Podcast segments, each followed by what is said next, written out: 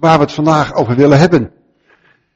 En ik begin met een vers wat ik ook pas op de Bijbelschool, toen ik daar over dit onderwerp gastlessen kwam geven, ook wilde lezen. En één keer dacht ik, dat moet ik doen. En dat is uit Openbaring, Openbaring 4. Openbaring 4, daar vindt u aan het, in dat hele hoofdstuk over de heerlijkheid van God. Die vindt u daar iemand op de troon zitten. Maar u vindt niets over de verlossing. Wat u wel vindt, is dit. Als er een,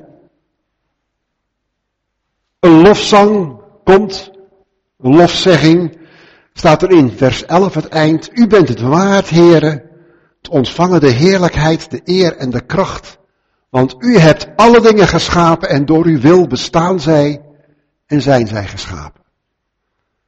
Voordat over de verlossing in hoofdstuk 5 gesproken wordt, gaat het eerst over de schepping.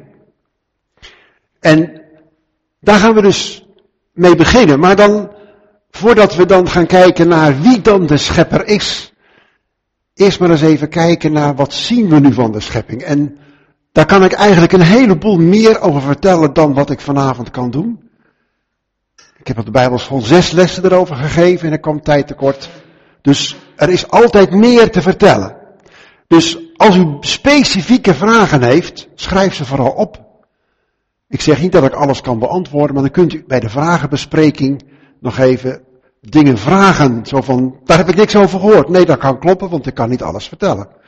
Dus vraagt u dan gewoon. Dat is prima. Um, wat zien we van de schepping? Ja, in de eerste plaats de eeuwige kracht en goddelijkheid van God zelf. Wij zien Gods kracht. Dat is zichtbaar. Of ik nu mijn verrekijker pak om uh, te gaan vogelen. Dat vind ik leuk om te doen. Als we, als we aan het wandelen zijn en een vrouw is, is heel goed in het waarnemen van details. Je ziet heel snel dingen. En uh, dan, dan gaan we kijken. Wat is daar te zien? En dan wil je kijken naar een vogel, bijvoorbeeld een, een, een buizerd in de, in de lucht. Is het nou een buizerd of is het een rode wouw? En dat is nog leuker als je een rode wouw ziet. Want die zie je niet zo vaak, in Nederland zeker niet. En zo, zo kun je allerlei dingen bekijken. En als je goed naar kijkt en je ziet hoe, de, hoe zo'n vogel vliegt, of bijvoorbeeld een, een, een zeearend. We hadden in Gorkum uh, Anderhalf jaar geleden zagen we in één keer een zeearend zitten in een parkje. Een jonge zeearend, juveniele zeearend. Zo'n machtige vogel is dat. Maar ook als je van die hele kleine vogeltjes ziet, zo'n, gewoon een koolmeesje, of een pimpelmeesje, of een, of een vinkje. Je kijkt ernaar en je ziet hoe ze vliegen, dan denk je, wat is dat toch wonderlijk.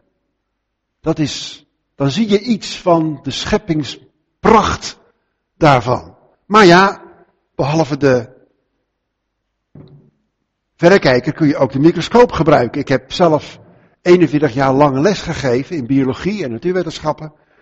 En ik heb leerlingen ook leren gebruik maken van de microscopen. Dat is niet vanzelfsprekend. Je moet ook leren kijken. Dat is een van de dingen, de eerste dingen die ik mijn leerlingen heb geleerd steeds. Leren kijken. dat kan ik toch? Nee, dat kan je misschien helemaal niet dat is eigenlijk wat ik zo gemeen had altijd, gemeenschappelijk had, met mijn collega's die tekenen gaven. Die moesten ook de leerlingen leren kijken. Je moet, voor je kunt tekenen, moet je eerst goed kijken. En, en dat is door de microscoop ook. Je kunt prachtige dingen zien door de microscoop. Nou is dit maar een simpele microscoop. We hebben tegenwoordig veel prachtiger apparaten ter onze beschikking elektronenmicroscoop, maar ja, dan moet je wel eerst iets doodmaken voordat je het kunt zien. En uh, je kunt natuurlijk ook gewoon de, de, de, de, de grote kijker nemen. Dit is een, eh, een kijker die je kunt gebruiken voor, uh, voor bijvoorbeeld zeevogels. In deze omgeving is dat aardig. Hè? Als, je, als, je, als je bijvoorbeeld aan, aan het strand gaat, kijken, je, je kijkt naar vogels op, op zee, is het handig om een telescoop te hebben. Maar je kunt hem ook natuurlijk op de sterren richten. of op de planeten. Het is heel leuk om bijvoorbeeld te kijken naar, als je Jupiter aan, aan, aan de hemel ziet. Is, waarom is dat nou een planeet en geen ster? Dat kun je zien als je door de, door de telescoop kijkt en zie je dat die planeet niet een, niet een klein puntje licht blijft. Dat fonkelt, zoals een ster altijd doet. Maar het is een planeet en hij wordt dus door een telescoop iets groter. Je kunt er iets meer van zien. Dat is niet zo makkelijk, want ja, de aarde beweegt en uh, dat gaat behoorlijk snel. Dus je ziet, je moet die, die telescoop een beetje meebewegen. Ik had op school de anderen ook, die dan meebewoog zelf. Dat is handiger, dan kun je er meer handiger naar blijven kijken.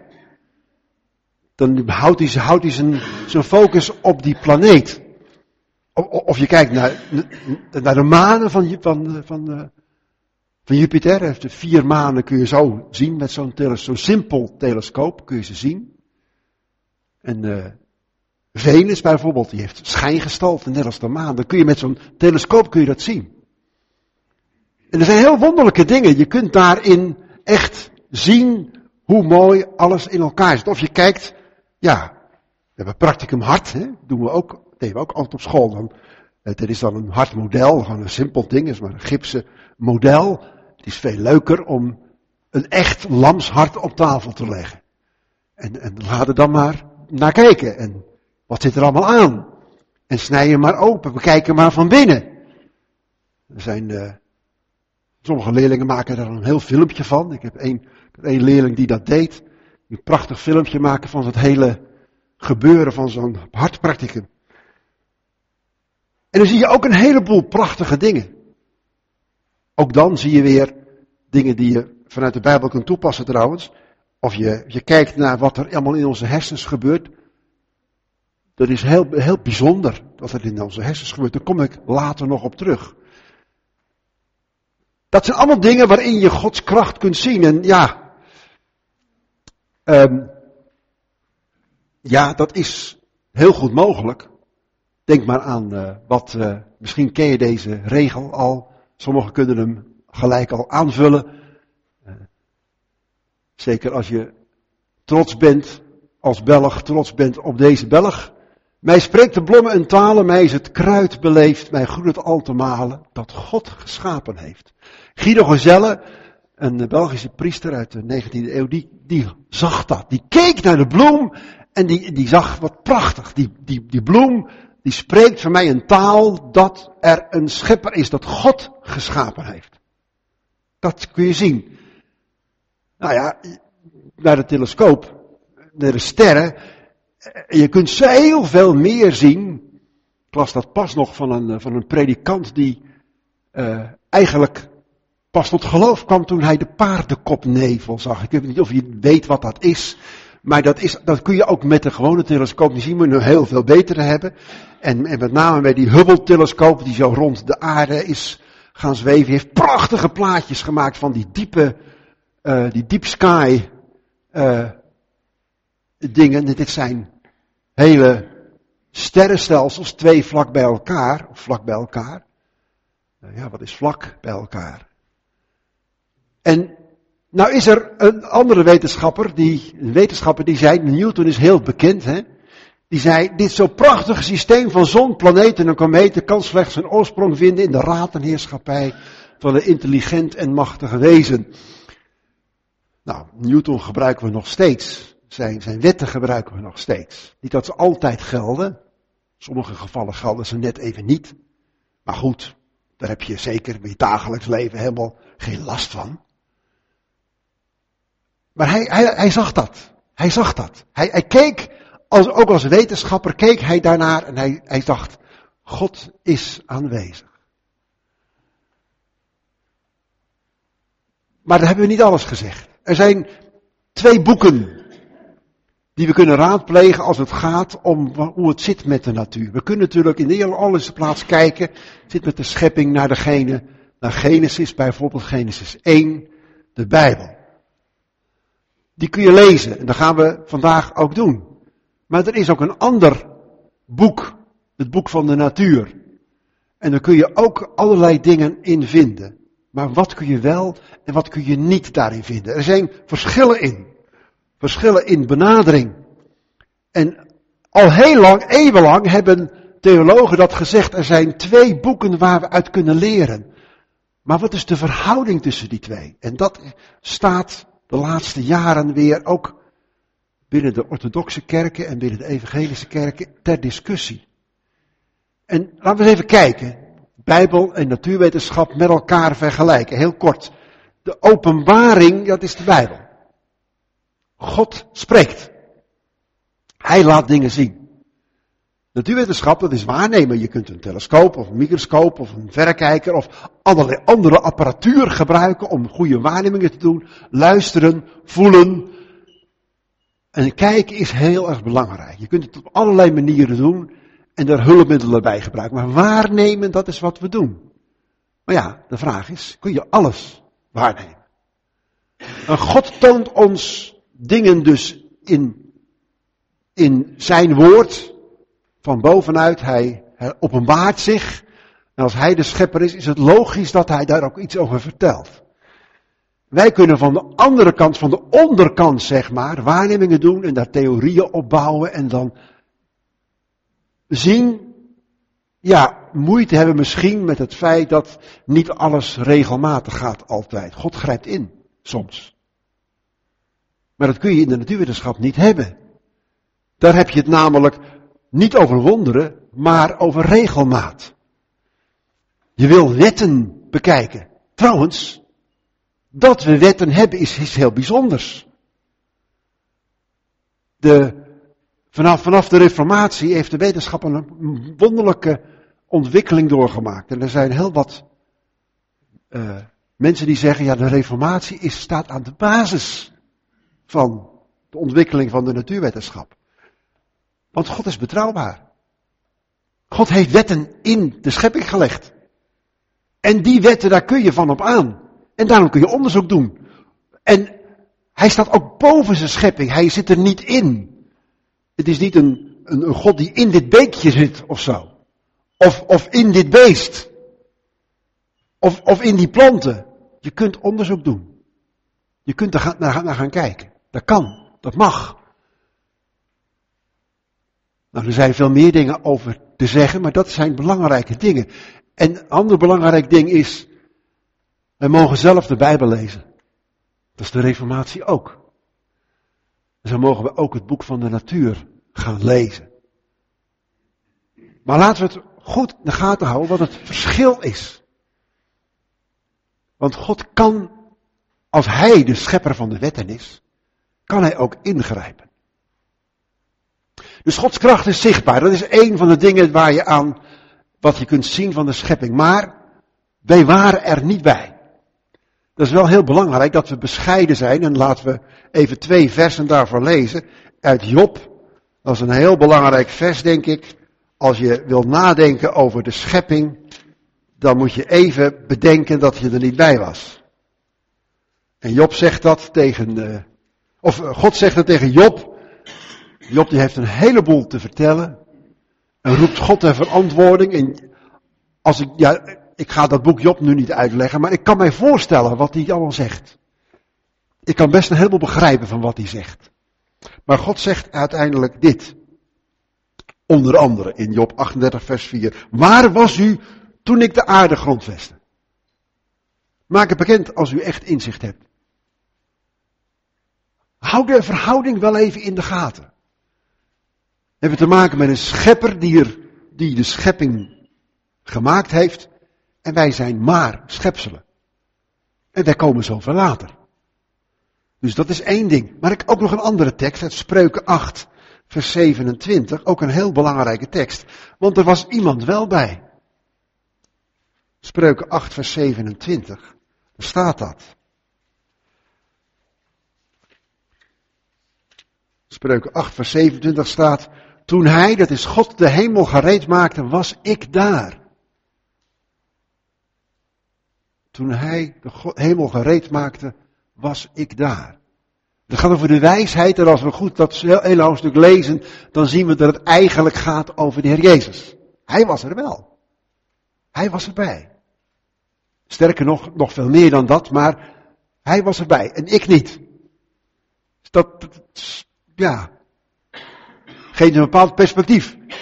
Dan kun je ook vervolgens afvragen, Genesis 1, er gebeurt een heleboel, God doet iets.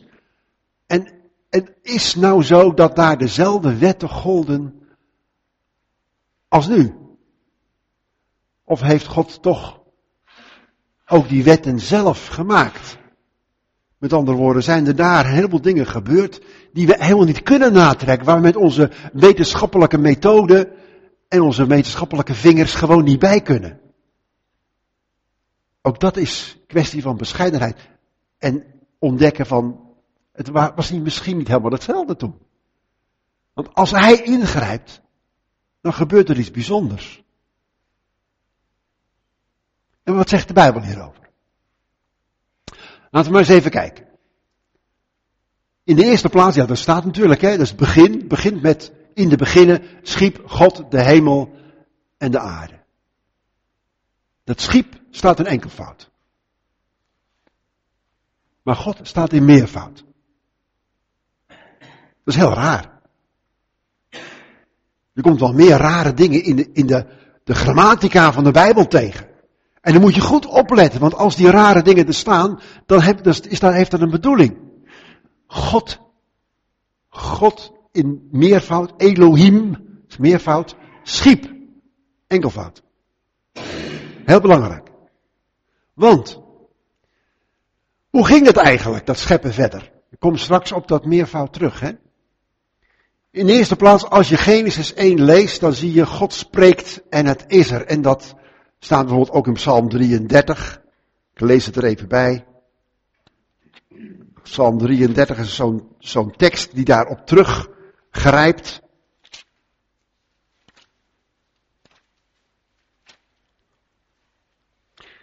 Waar staat in vers 6, door het woord van de Heere is de hemel gemaakt, door de geest van zijn mond heel hun legermacht.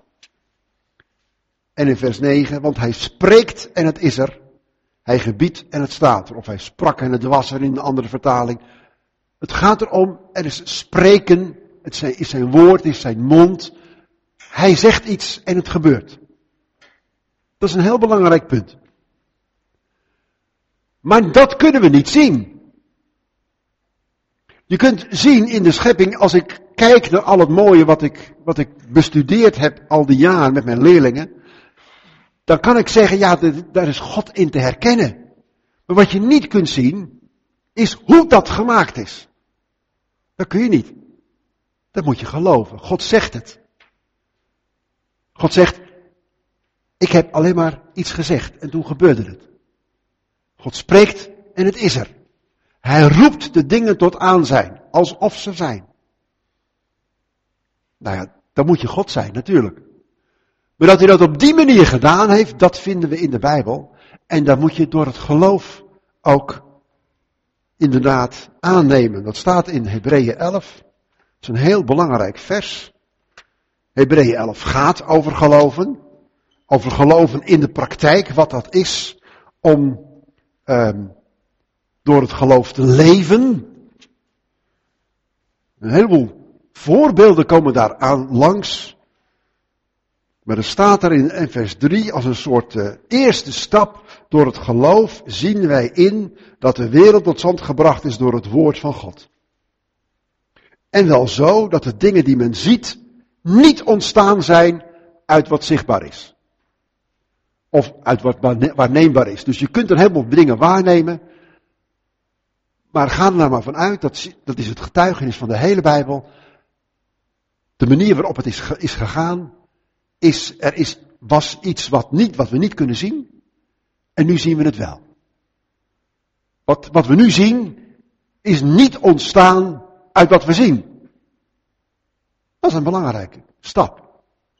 Het is ontstaan door het woord van God. Dat is een heel belangrijke stap. Nou zie je in Genesis ook dat het in stappen gaat. Het is geen proces. Als je Genesis 1 leest, en ik zou dat natuurlijk helemaal kunnen langslopen, nu doe ik niet. Maar je kunt het zelf lezen en dan zie je stap voor stap gaat het dag voor dag, doet God iets. Maar niet in de zin van, hij zet een proces in, in gang. Het is niet zo dat er staat dat hij een soort wekker opwint en dat hij dat laat aflopen. Nee, hij spreekt en het is er. Hij gebiedt en het staat er. Dat is wat je ziet in Genesis 1. Maar niet allemaal alles tegelijk. En uh, Calvijn zegt hiervan, ja, daarmee heeft God zich aangepast aan, onze, ons begrip. En mensen begrijpen dat soms verkeerd wat Calvijn gezegd heeft daarin. Maar het is wel heel belangrijk wat hij gezegd heeft. Want wat, wat niet zegt is, ja, wat, wat, wat we lezen in de schrift, zo is het niet echt gegaan, maar God heeft bij het opschrijven zich aangepast. Nee, Calvijn bedoelt, hij heeft met de manier waarop hij gedaan heeft zich aangepast aan ons. Dus zijn handelen is precies zoals het er staat. Maar dat heeft hij zo gedaan dat wij ook lessen uit zouden kunnen leren. Want, zegt Calvijn, dat zeggen vele theologen uit de eerste eeuwen met hem. God had het net zo goed allemaal in één keer kunnen doen. Als je, als je dat leest, als je dan kijkt naar wat die theologen uit de eerste eeuwen zeggen, dan zijn ze bijna allemaal overtuigd dat God het gemaakt heeft in zes dagen of anders heeft opgeschreven alsof het zes dagen waren, maar alles tegelijk heeft gedaan. In één keer. Ze zeggen nooit dat het langer duurt, wel het eventueel korter. En hij wordt in de schepping verheerlijkt. En dat, dat zie je in Psalm 8 bijvoorbeeld. De psalmen die geven een prachtig beeld en getuigenis van, van wie God is. Psalm 8 is, is een heel mooie psalm, omdat die ook spreekt en een aantal keren aangehaald wordt in het Nieuwe Testament. En dan blijkt die psalm toch in de allereerste plaats, of, of misschien moet ik zeggen uiteindelijk, te slaan op de Heer Jezus. Psalm 8, daar staat in de eerste versen, het is een psalm van David, Heer, onze Heer, hoe machtig is uw naam op de hele aarde. U die uw majesteit getoond hebt boven de hemel. En vers 4, ik heb, ja, sorry, ik heb vers 1 en 3 opgeschreven, komt omdat ik toen even de Engelse Bijbel raadpleegde. Die hebben een andere versindeling. Daar komt het door. En, en vers 4, als ik uw hemel zie, het werk van uw vingers, de maan en de sterren u een plaats hebt gegeven. Dus je kijkt daarnaar en je verwondert je. Dat is wat David deed. Hij keek naar de hemel. Hij had geen telescoop, maar hij keek naar de hemel en hij verwonderde zich. Hoe mooi is dat allemaal? En het is het werk van uw vingers. Wat heeft God met zijn handen gedaan? Hij heeft de hemel uitgespannen. Er zal een heleboel over te vertellen zijn. Misschien komt dat in de vragenbespreking nog wel terug. Psalm 19. Ook daar staat vers 1, maar het is vers 2. De hemel vertelt Gods eer, het gewelf verkondigt het werk van zijn hand. Het gewelf is eigenlijk, ja, is eigenlijk het uitspansel. Dat is een beetje het beetje probleem met de vertaling wat we hier soms hebben. En uitspansel is beter, het is een tent. Zoals dat ook in Jezaja een aantal keren staat. Dat het een tent is die God heeft uitgespannen. Maar ja, niet alles staat er.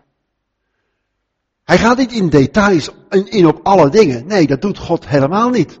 Soms heb je dat misschien ook wel eens als je een geschiedenis leest in het Oude Testament. Denk je van, ja maar er staat lang niet alles. Hoe is dat nou verder gegaan?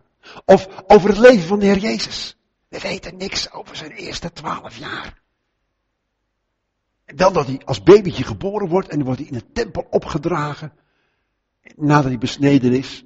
En dan zit er een gat van 12 jaar en dan komt hij in de tempel als 12-jarige. Zit er weer een gat van 18 jaar. Wat is er ondertussen gebeurd? Je zou het willen weten. God vertelt het niet. Zo is het ook met de schepping. Er zijn een heleboel dingen die God niet vertelt. Dus niet alles weten we. Is dat erg? Ja, dat is nou eenmaal zo als het is. En we moeten tevreden zijn met, met wat God ons vertelt, want Hij vertelt het ons, wat Hij ons vertelt, met een bepaald doel. En het doel centreert zich in de Zoon, want daar, over Hem, willen we het hebben vanavond ook. Jezus is de schepper en onderhouder. We eens even verder, kijken. Jezus als schepper. Ik heb al eerder gezegd, in de beginnen schiep God, dat is schiep is enkelvoud, God is meervoud. En dan zie je daar de Vader en de Zoon en de Heilige Geest aan het werk. De geest zweeft over de wateren. Of broedt op de wateren, zou je haast vertalen. En, en daar komt een heleboel, daar gaat een heleboel gebeuren. En er is de zoon bij betrokken, want hij, Jezus, is centraal in Gods plannen. En kijk maar in Johannes 1, dat is een heel logisch gedeelte om even te raadplegen en een paar versen van te lezen. Johannes 1. Daar lezen we over hem. Er staat, in het begin was het woord en het woord was bij God en het woord was God. Dit was in het begin bij God. Het woord. Hebben we het weer, het woord. Alle dingen zijn door het woord gemaakt en zonder dit, is, zonder dit woord is geen ding gemaakt dat gemaakt was, gemaakt is. In het woord was leven en het leven was het licht van de mensen. En dan moeten we eigenlijk even verder kijken in vers 14. En het woord is vlees geworden en heeft onder ons gewoond. Hebben zijn heerlijkheid gezien. Een heerlijkheid als van de enige geborene van de Vader. En dan hebben we het over de Heer Jezus. Hij is het vlees geworden woord. Dus God spreekt en het is er. Als God spreekt, dan zien we de Heer Jezus. In Kolosse 1, volgende tekst, lezen we daar ook iets over. Efeze, Filippenzen, Colossense, vers 1, hoofdstuk 1, lezen we in vers 15 dat hij, dat is Christus, is het beeld van de onzichtbare God. De eerstgeborene van heel de schepping. De eerstgeborene van heel de schepping. Want door hem zijn alle dingen geschapen. Die in de hemel en die op de aarde zijn. Die zichtbaar en die onzichtbaar zijn. Tronen, heerschappijen, overheden of machten. Alle dingen zijn door hem en voor hem of tot hem geschapen. En hij is voor alle dingen. En alle dingen bestaan tezamen door Hem. Nou, daar hebben we schepper en onderhouder. Hij is degene die het gemaakt heeft. Het is door Hem gemaakt en ook tot Hem, voor Hem. Hij is ook het doel van de schepping. Oorsprong, zin en doel, zingen we wel eens. Alle dingen bestaan samen in Hem. Hij is degene die het allemaal in handen houdt. Dat is bijzonder als je daarover nadenkt kom daar zo meteen op terug bij Hebreeën 1, want er staat ook nog een prachtig, hè, Johannes 1, Colossense 1, Hebreeën 1. Allemaal eerste hoofdstukken die gelijk ons iets duidelijk maken over wie de Heer Jezus is en dat Hij God zelf is en dat Hij de Schepper is. Hebreeën 1 vers 2 en 3 lezen we. Het gaat over de Zoon aan het eind van vers 1 die hij erfgenaam gemaakt heeft van alles, door wie hij ook de wereld gemaakt heeft. Hij die de afstraling van Gods heerlijkheid is en de afdruk van zijn zelfstandigheid, die alle dingen draagt door zijn krachtig woord, heeft, doordat hij de reiniging van onze zonde tot door zichzelf tot stand heeft gebracht, zich gezet aan de rechterhand van de majesteit in de hemelse, hoogste hemelen. Hij is dus de schepper en ook de onderhouder. Hij draagt alle dingen door zijn krachtig woord. Dan mag u even pauzeren en nadenken over het kruis. Hebt u wel eens nagedacht over het kruis van de Heer Jezus?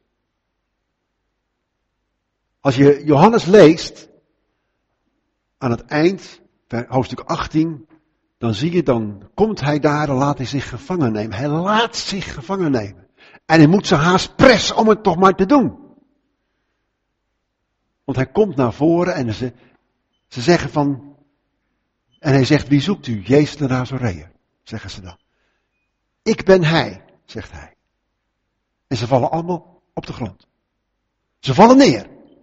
Ze kunnen niet verder. Of ze durven niet verder. Maar als jullie mij zoeken, neem mij dan. Nee, zegt hij dan, eigenlijk.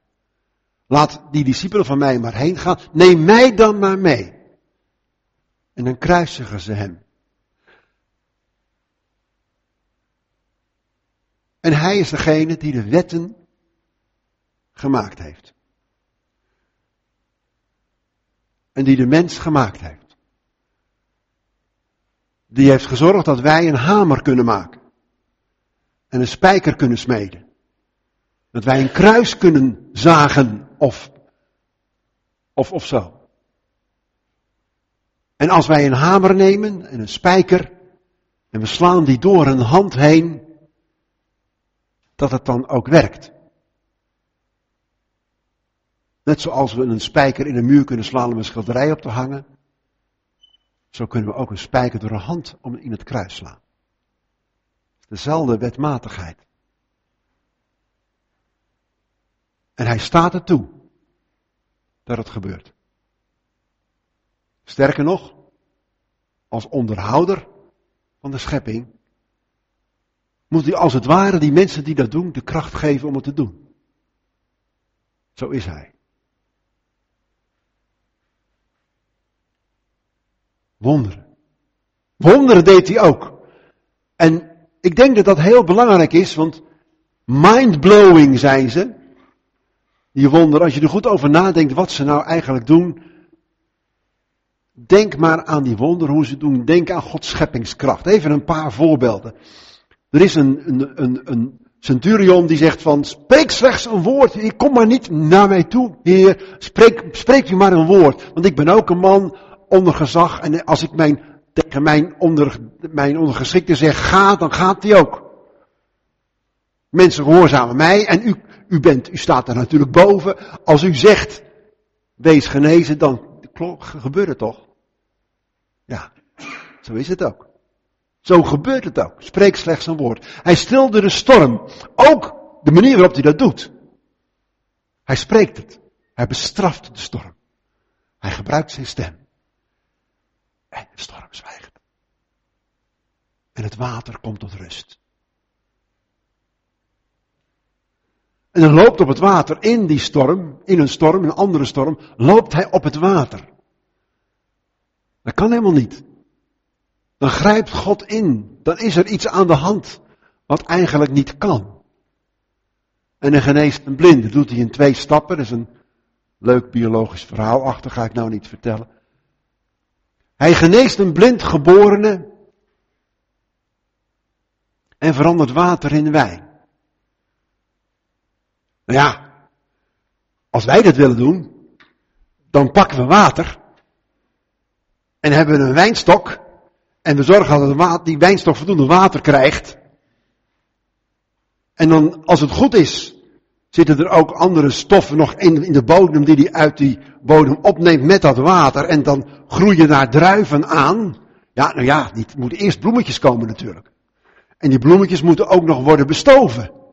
Dus er is nog iets meer hulp nodig. En dan, die druiven, dan, dan kun je die druiven plukken en dan stop je ze in zo'n uh, wijnpers en dan ga je erop, nou misschien met je voeten, hè? blote voeten dan wel, hè? even erop stampen en zo. En dan, uh, dan wordt het, nee, dan wordt het nog niet vanzelfsprekend wijn. Want dan heb je nog bacteriën nodig die, die suiker in de wijn, dat die, die daar alcohol van maakt. Als het bruisende wijn moet worden, moet er ook nog CO2 bij komen. Goed, dat doen die bacteriën, of die schimmels, of die gisten ook nog wel voor je. Dus dat gebeurt. Maar dat duurt een poos, hè? Die tijd had hij niet. Hij deed dat in één keer. Water in wijn veranderen. Hij was geen wijnboer. Hij zei, vul die water, met water, schep eruit en breng het naar de hofmeester. En het was de beste wijn die ze hadden geproefd tot nu toe. Ook dan denk je, ja, hier is de schepper aan het werk, toch? Dit is de manier waarop God schept. Dit is wat hij kan. Dit is zoals hij werkt. Dit is de Heer Jezus. Het beeld van de onzichtbare God is. Hij schept op deze manier. Wonderen zijn echte, materiële gebeurtenissen. En ze wijzen op zijn scheppingskracht. Maar de wetenschap is Genesis eigenlijk niet vooral een, een hoofdstuk. ik heb toch net gezegd dat die Genesis, niet alles wordt ons verteld, is met een doel opgeschreven. En is het dan niet zo dat het, ja, of het historisch is, is nog niet zo belangrijk. Die morele boodschap erin, die is toch belangrijk? Ja, maar dat is nou juist de vraag. Als je de Bijbel leest, dan zie je de kracht van de boodschap zitten in de werking van wat er gebeurt. Zoals het met die wonderen zo is. Waarom zou je in de Heer Jezus geloven als alleen maar een goochelaar is? Een goochelaar doet eigenlijk net alsof hij iets, alsof hij iets bijzonders doet. Alsof hij iets nieuws maakt, maar dat doet hij natuurlijk helemaal niet. Hij houdt je voor de gek. Een goochelaar houdt je voor de gek. En dat doet de Heer Jezus toch niet? Hij houdt ons toch niet voor de gek? De kracht van zijn boodschap zit juist in het feit dat hij echt die wonderen doet. Dat hij echt gestorven is, dat hij echt is opgestaan. En zo ook is de kracht van de boodschap in Genesis 1 gelegen in het feit dat het echt gebeurd is. God liegt niet. Heel belangrijk. God liegt niet. En als je wil weten of het echte dagen zijn, nou, volgens instelling van de Sabbat, Exodus 20, is dat wel zo. Want in zes dagen heeft God de hemel en aarde gemaakt en op de zevende dag rustte hij. Niet omdat hij moe was, maar omdat hij rust nam, omdat het compleet was. Net zoals hij rust vond in het offer dat Noach bracht. Daar zit datzelfde woord van rustgevend Manoach in. Dat is datzelfde woord. Rust. Noach is rust. Maar Noach is rustgevend. Die liefelijke reuk is een rustgevende geur. Het is belangrijk, denk ik, om iets te zeggen over de taal van de Bijbel. Een van de dingen die je wel kent, zonsopgang, zonsondergang. Dat lezen we natuurlijk niet alleen in de Bijbel, lezen we in allerlei verschillende boeken. En zelfs in wetenschappelijke boeken zul je dat vaak nog aantreffen. Als een, als een vogelaar uh, het heeft over het tellen van de vogels, dan heeft hij misschien ook over zonsopgang of zonsondergang. Maar natuurlijk is dat niet wat de wetenschappers tegenwoordig geloven, dat de zon ondergaat. Dat lijkt alleen maar zo. Maar dat is nou precies wat het is. Dat is wat we zien. Denk aan dit. Herkauwers. Iedereen weet dat de koe een herkauwer is. En mensen waren heel verbaasd dat ook konijn en haas in de Bijbel onder de herkauwers gerekend worden. Dat klopt toch niet? Nee, ze doen het niet op die manier. Een koe heeft een maag, waarin die een heleboel, uh, eigenlijk koudt de koe ook maar één keer. De eerste keer koudt hij helemaal niet. Hij, hij hapslikt. Het zijn beesten die heel snel een heel maag vullen. En dan gaan ze ergens rustig liggen. Want misschien is het gevaarlijk of waar ze grazen. Dan gaan ze ergens rustig liggen om te herkauwen. En dan komt het weer omhoog. En dan begin je te kauwen, dat zure spul. Ja, misschien vind je het niet zo'n smakelijk idee. Maar wat een konijn doet, vind je zeker niet smakelijk. Want de konijn en de haas, dat soort beesten, produceren twee soorten keutels. Mooie, zachte, groene keutels en die zie je nooit. Want die vind je nooit ergens op de grond. Die bruine, die laten ze vallen. Maar die groene niet, die vangen ze gelijk op. En die eten ze weer op, die groene. Gaat het nog een keer door hun hele verteringsstelsel heen. Dat is hun manier van herkauwen. Dat is niet volgens de wetenschappelijke definitie van herkauwen, maar het is wel een soort van herkauwen. Wat dacht je van deze vogels? Het zijn allemaal vogels. Volgens de Bijbel dan, hè? Nou, dit herken je als een vogel. En dat ook. Maar dat, dat is toch zo'n pterosaurier, is een vliegende dinosaurus. En dat is toch een vleermuis, of een vleerhond. Toch zijn het vogels, want het woord vogels in de Bijbel, in het Oude Testament, is gewoon het woord voor gevleugelde beesten. Gevleugelden, dat is wat wij met vogels vertalen. Dus al die beesten, dat zijn vogels. De Bijbel spreekt ook over het schepping naar zijn aard. En dan is het duidelijk, pelikaan is een pelikaan. Een pelikaan is niet een zeearend. Ook vrij grote beesten, maar heel duidelijk anders. Het is ook niet een leeuw. Het is ook niet een kikker.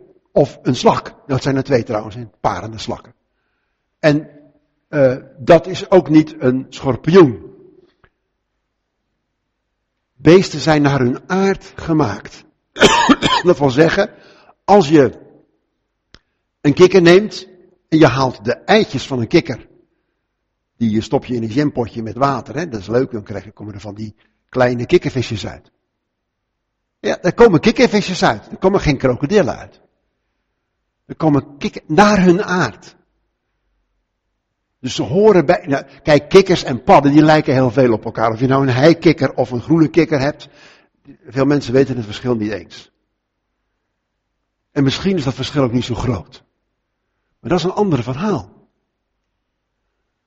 Dat is de manier waarop de, tijd, de Bijbel spreekt. Is de tijdloze taal van de toeschouwer. Dus je kijkt en je begrijpt gelijk wat er bedoeld wordt. Je ziet een, een vogel vliegen, een beest met vleugels. Zegt ja, natuurlijk, dat is een vogel. Oh ja, we noemen dat tegenwoordig anders. Die, dat zijn vleermuizen. Ja, inderdaad. Vooruit. We definiëren het nader, dat kan.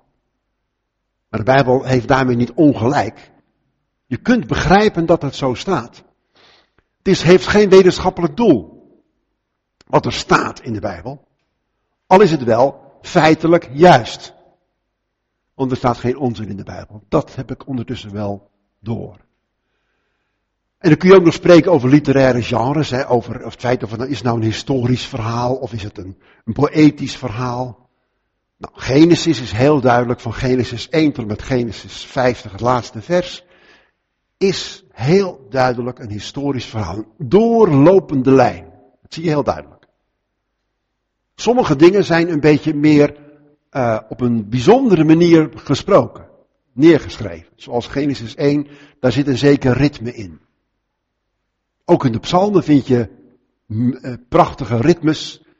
En daar vind je een vorm van poëzie. Dat is heel anders trouwens dan, dan, dan wat wij doen. In de psalmen rijmen ze niet. Bijvoorbeeld. Doen ze anders. Ga ik nou niet bespreken. Dat is niet mijn onderwerp vandaag. Maar ook al doe je het poëtisch. Dat wil nog niet zeggen dat je onzin verkondigt. Dat is toch wat anders. En als je ook als je symbolische taal gebruikt, als God zichzelf vergelijkt met een pottenbakker. Ja, een pottenbakker. God zit toch niet achter zo'n draaischijf? Om, om een pot te maken die op een mens lijkt. Dat is toch niet de bedoeling van dat verhaal. Iedereen snapt dat dat niet de bedoeling is. Maar je snapt ook, als je goed leest, snap je ook dat er een, wel een andere bedoeling achter zit. Dat het echt iets ergens voor staat. Net zoals als, als Adam wordt gemaakt uit de rode aarde. En God blaast zijn adem erin. Dan denk je toch niet dat God daar een poppetje zit te boetseren. Er is toch veel meer aan de hand dan dat. Als je het daartoe reduceert, tot poppetjes maken, dan heb je het niet begrepen. Natuurlijk kan de Bijbel symbolische taal gebruiken, maar dat staat niet in de weg. Het literaire staat het letterlijke niet in de weg. Het mooi opschrijven wil niet zeggen dat er onzin verkondigd wordt. Maar er staat er, en zie het was zeer goed. Ja. Als je nu kijkt, is daar wel een beetje een probleem mee. Want wat we waarnemen is een strijd om het bestaan. Welke beesten overleven van een bepaalde diersoort, degene die het best zijn aangepast. Dat, dat kunnen we zien. Dat is helemaal niet zo ingewikkeld. Dat mogen we ook gerustig, gerustig ook zo zeggen. Dat klopt ook. Dat Darwin zei dat. Maar het komt ergens door. Die strijd met het bestaan heeft te maken met de zondeval. Want de zondeval brengt vruchteloosheid. En de zondeval brengt vergankelijkheid door zijn distels en ziekte. Er zat een heleboel over te zeggen. Daar heb ik onlangs een hele aparte lezing over gehouden. Over ontstaan van, van parasitisme. Er is een strijd om het bestaan. Die is er. Maar die is er na de zondeval. Dus als christen verklaar je dat heel simpel door de Bijbel te lezen en te kijken en zeggen, kijk, waar staat er? Het is niet voor niets. En Abraham Kuyper zei dan, hoe zit dat? Is er selectie dat de sterkste overleeft, de best aangepaste, of is er electie, uitverkiezing? Dat God mensen kiest die het helemaal niet zo goed doen. Armen, zwakken. Lees maar 1 Korinthe 1.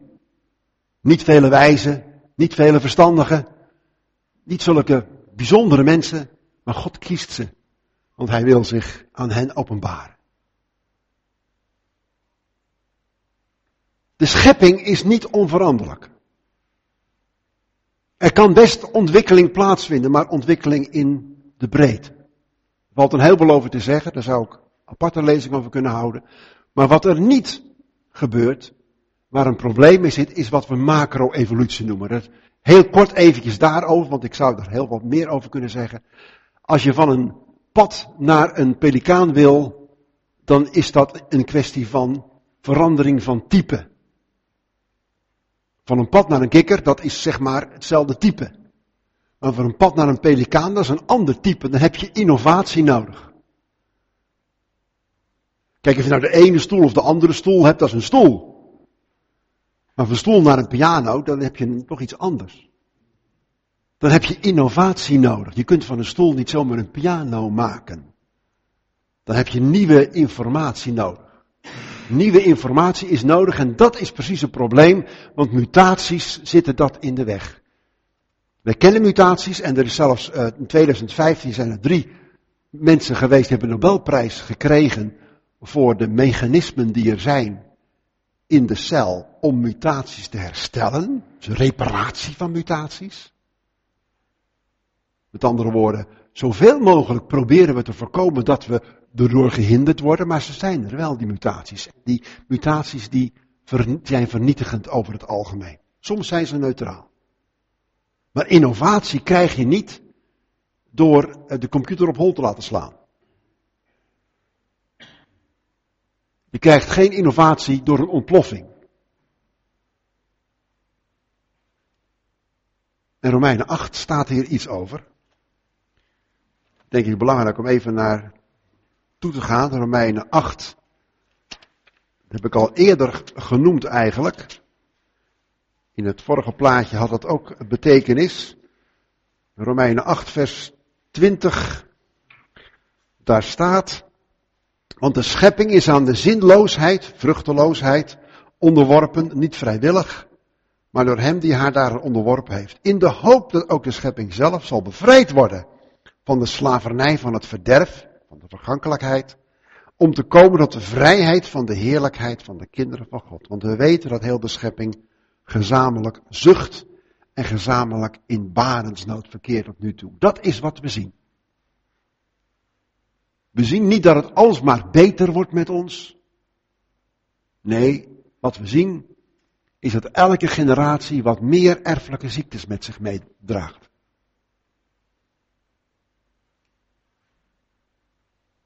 Dus het is tijd om eens een keer even te gaan naar de mens. Want dat is eigenlijk het allerbelangrijkste. Als we het over de Heer Jezus hebben, hebben we het over de mens. Adam is geschapen met het oog op Jezus. Dus, hoe zit dat? Is het dit? Of is het dat? Ja, dat is Darwin die zit uh, toe te kijken. En dat is de vraag. Dat is de vraag waar, we, waar ik even bij stil wil staan. Ook daar kan ik veel meer over kwijt vertellen dan ik vandaag doe. Maar het is belangrijk om dit in elk geval even te vertellen. Een paar jaar geleden waren we in het, de dierentuin in Amersfoort. En daar kreeg ik weer zo'n verhaal van een, iemand die, vertelde over een chimpansee. Die had uh, ja, wel meer dan 98% van het DNA gemeenschappelijk met de mens. Dat is niet waar hoor.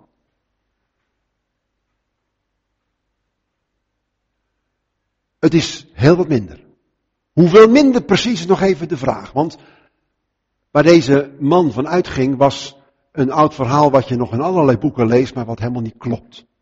Dat is een oude techniek waarin je hybridisatie van DNA probeert, die strengetjes naast elkaar legt en dan plakken ze aan elkaar en soms zit er een lusje, maar dat lusje zie je niet. Dat is het stuk wat niet past.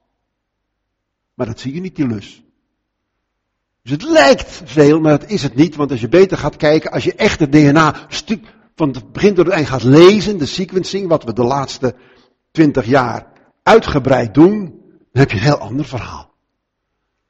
Dan heb je ook 1400 unieke genen voor de, voor de mens en tientallen unieke regulerende genen. En het verschil in die genen zit vooral in de hersenen.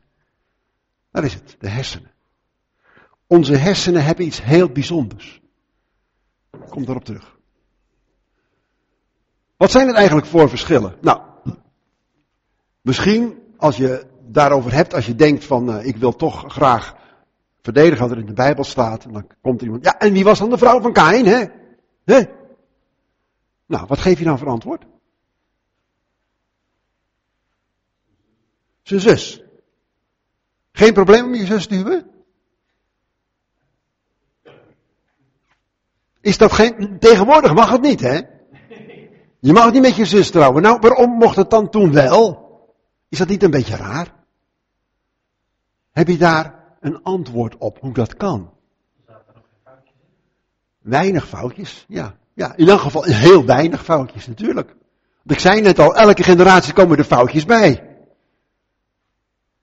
Kijk nou maar, lees maar gewoon in de Bijbel vanaf Genesis 1 tot en met verder in Exodus en de wetten van Mozes. Wat zegt Mozes in opdracht van God? Je mag niet met je zus trouwen. Dat mag niet. Wat doet Abraham? Hij trouwt met zijn halfzus. Ook dat mag niet hoor. Volgens de wet. Elke generatie weer komt er meer problemen, er meer problemen van. Zelfs met je nicht trouwen is een probleem. Wordt steeds meer en meer een probleem. En dat heeft te maken met de foutjes in ons DNA. Nou, een heel ingewikkeld verhaal, maar dat is belangrijk om dat te weten. En dan denk ik ook eens even in, wat is het voor verschil tussen verschillende rassen en verschillende individuen? Wij denken al heel snel, we kijken naar de buitenkant. Dus we denken, het verschil tussen een neger en een blanke, dat is toch een groot verschil. Een groot verschil. Nee, helemaal niet waar. Het verschil tussen, tussen deze twee mensen is groter dan het verschil tussen hen beiden samen en een neger. Ongeveer 0,2% van ons DNA, daarin verschillen we.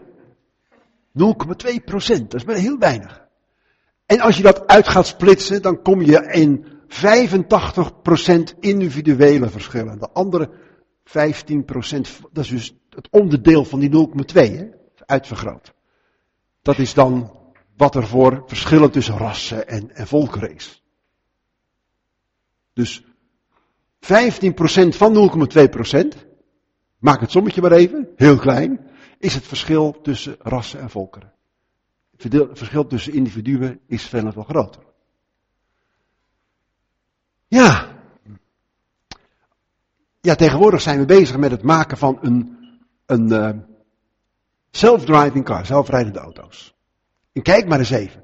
Dat is, als je kijkt wat er allemaal voor nodig is en wat er aan gebeurt, er staan een aantal dingen, sensoren en, en sensoren en sensoren en sensoren en ook een computer om het uit te rekenen, camera's. En, en dat lukt nog niet helemaal zo goed, want ja, het verschil tussen een opwaaiende krant en een overstekend kind, dat kan er nog niet zo goed zien. Um, stond nog een beetje dom, maar het is, iedereen zegt, dit is een heel intelligent ontwerp. Natuurlijk is dat zo. Maar ik zie het verschil tussen opwaaiende krant en oversteken kind wel. Als ik mijn ogen open heb. Dus het lijkt me heel logisch om die conclusie te trekken. Ik ben intelligent ontworpen.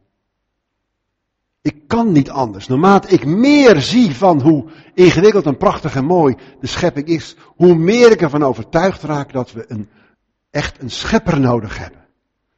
En als je dat anders denkt, ja, dan, ja, verduistert verstand, denk ik dan. De mens is heel speciaal. Laten we nog eens even beter kijken naar de mens. Geschapen naar het beeld van God. Uit die rode aarde. Leven ingeblazen door de geest van God. Dus de mens bestaat uit lichaam en geest. Daar werd de mens een levende ziel, staat er, hè? Een levend wezen. Lichaam en geest. Dus dat is de twee verschillende identiteiten. We zijn niet alleen, net als alle andere schepselen, planten en, uh, en, en, dieren, uh, hebben we een lichaam. En zijn we materieel. We hebben ook een geest en we zijn dus ook geestelijk. Dus we zijn ook betrokken op dat geestelijke. En het is nauw met elkaar verwezen. Het is niet, je kunt niet zeggen het is machine plus spook. Heeft een machine zit er een spook in, dan heb je zoiets. Nee, dat is het niet. Het hoort bij elkaar. Dat is een heel ingewikkeld iets, maar denk maar aan dit. Uh, het is al heel lang geleden, dit, dit, of heel lang geleden, tientallen jaren geleden, dat dat experiment gedaan werd met zo'n schedel, werd er gelicht van iemand. En die lag daar en die, uh, die werden elektroden op zijn hoofd in zijn hersens geplaatst. En dan gingen ze allerlei experimentjes doen, die wetenschappers. En die konden dan bijvoorbeeld zeggen, de, de en zo'n elektrode prikkelen en dan tilt iemand zijn hand op. Wat gebeurt er dan? Iemand tilt zijn hand op, maar hij heeft het niet zelf gedaan. Wat nou, sommige mensen, dit wil ik helemaal niet. Weg, terug die hand. En als dan de man, de wetenschapper vraagt, van waarom tilt u nou uw hand op? Dan zeiden ze altijd, dat deed ik niet, dat deed u. Met andere woorden, ze hadden door dat ze niet zelf controle over hun handen hadden. Dat is precies wat het is. Er is een verschil tussen lichaam en geest. Je kunt de geest niet verklaren uit het lichaam. De schepping heeft ook een gelaagde structuur. Je hebt materie, dat is, dat is levenloos. Je hebt planten, dat leeft wel, maar dat groeit. En dat is ook heel mooi, heel bijzonder. Dan heb je dieren, die hebben al of niet een ziel. Er zijn nog verschillen in maken. Dat laat ik nog even zitten, zitten, dat verschil. En je hebt de mens, die, heeft, die is mentaal, die heeft een geestelijk vermogen. En dat is heel bijzonder, want je kunt met materie niet verklaren wat er in dat hogere gebeurt. Je kunt het wel beschrijven. Als je verliefd wordt bijvoorbeeld, dan kun je beschrijven wat er dan in je hersens, in je lichaam gebeurt. Dan heb je het niet meer verklaard. Als je beschrijft hoe een pijl in je been terechtkomt, heb je niet meer verklaard waar die pijl vandaan, wie die pijl geschoten heeft. Dat heb je daarmee niet, niet, niet verklaard. Je kunt allerlei dingen beschrijven, maar daarmee verklaar je niet waarom het gebeurt. En waar het vandaan komt. Maar die hogere lagen hebben wel een aanleg in de lagere. Dus als je een mens bent, dan zit je anders in elkaar, ook die lagere dingen, ook die spieren, dan een dier. Een aap bloost niet. Wij wel.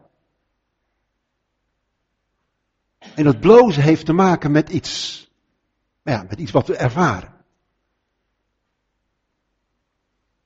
Nou zijn er mensen die hebben een altieve lezing van Genesis. Dan ga ik een beetje, ja, ik merk dat ik een beetje aan mijn tijd tak raak. Dus, uh, vind je het erg als ik ietsje langer doorga? Nee? Oké. Um, de vraag is, uh, er zijn mensen die zeggen, ja, God leidde de evolutie, de dood was er dan dus al, en is dan een creatieve kracht die helpt bij het vormgeven van de schepping. De mens werd dan speciaal geschapen, of met een geest begiftigd, of gekozen uit een groep mensachtige, hominiden, dat zijn mensachtige. En het zo van, Adam, jij met je vrouw, jij bent, ik kies jou uit als stamhoofd. En ik ga met jou in bijzondere relatie aan. Ga, en ik ga je, bied jou eeuwig leven. Wat je ervoor allemaal gedaan hebt, is niet zo belangrijk meer nu. Hè, maar je bent nu, ja, want hij, hij deed misschien wel overspel, zoals veel dieren dat doen, veel chimpansees dat doen. Ja, dat maakt allemaal niet uit dan natuurlijk. De zondeval is dan dat de mens terugviel en eigenlijk alleen geestelijk stierf. Nou is de vraag, hoe zit dat dan? En de zonde moet dan ook op de een of andere manier aan iedereen worden toegerekend. Hebben een aantal behoorlijk grote problemen. Dus ja, hoe zit dat? Um, laten we eens even kijken naar de impact daarvan. Als je dat gelooft, wat krijg je dan? In eerste plaats, God staat verder van zijn schepping, want hij leidt alleen maar de evolutie. Dus hij werkt alleen in een soort voorzienigheid. Zo van, ik zorg ervoor dat dit uiteindelijk gaat gebeuren. De vraag is dan, is God nog steeds almachtig? Nou, in Job en in Jezaja, Job 40, 38 tot 42 en Jezaja 40 tot 48, daar vind je dat. Is God nog steeds almachtig? En dan spreekt en werkt hij wel heel langzaam. Hij spreekt, maar wanneer het er eindelijk is, is. Hij kan al dat lijden ook niet helpen. Sorry voor hen die het niet kunnen redden, maar dat is nou eenmaal zo. God is niet zo machtig. De dood is ook onderdeel van het creatieve proces. En dan verliezen Jezus als de God die mens werd. Want hij deed wonder om te tonen wie je is. Hij sprak en het was er, hebben we gelezen.